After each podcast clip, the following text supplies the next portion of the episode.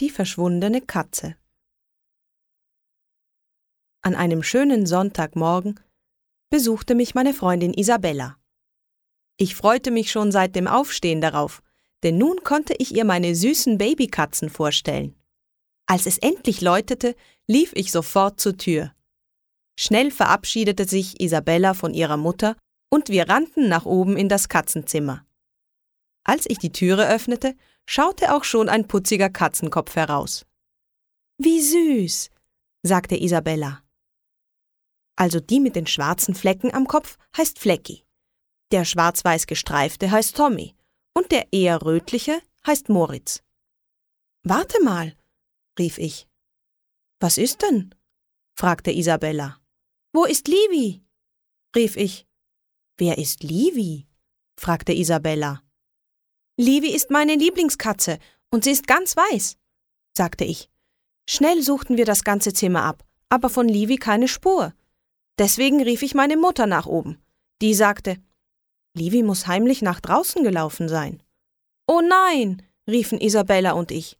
Schnell zogen Mama, Isabella und ich unsere Schuhe an und warfen uns unsere Jacken über.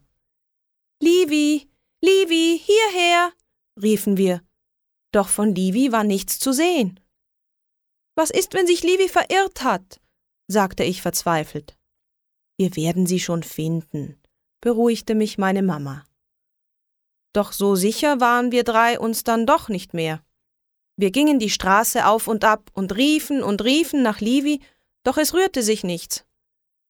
Ich war schon ganz verzweifelt und hatte Angst, Livi nie mehr wiederzufinden. Doch dann hörte ich plötzlich weit hinten ein leises Miauen. Isabella, Mama, kommt schnell her, rief ich.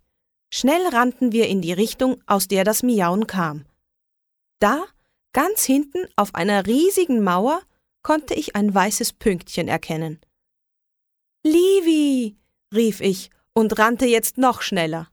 Und wirklich, Livi saß da auf einer hohen Mauer und traute sich nicht mehr herunter. Ach, Livi, lachte Mama. Sie stellte sich auf die Zehenspitzen und streckte ihre Arme zu Livi aus. Ich wäre nicht zu ihr hinaufgekommen, so hoch war diese Mauer. Jetzt hatte Mama Livi im Arm. Schnell überreichte mir Mama meine Katze und wir gingen schnurstracks mit ihr nach Hause. Als dann endlich alle vier Katzen wieder beisammen waren, schloss ich sorgfältig die Tür. Am Abend, als Papa nach Hause kam, erzählte ich ihm alles. Er lachte nur und sagte Ja, ja, wir haben eben die mutigste Katze der Welt.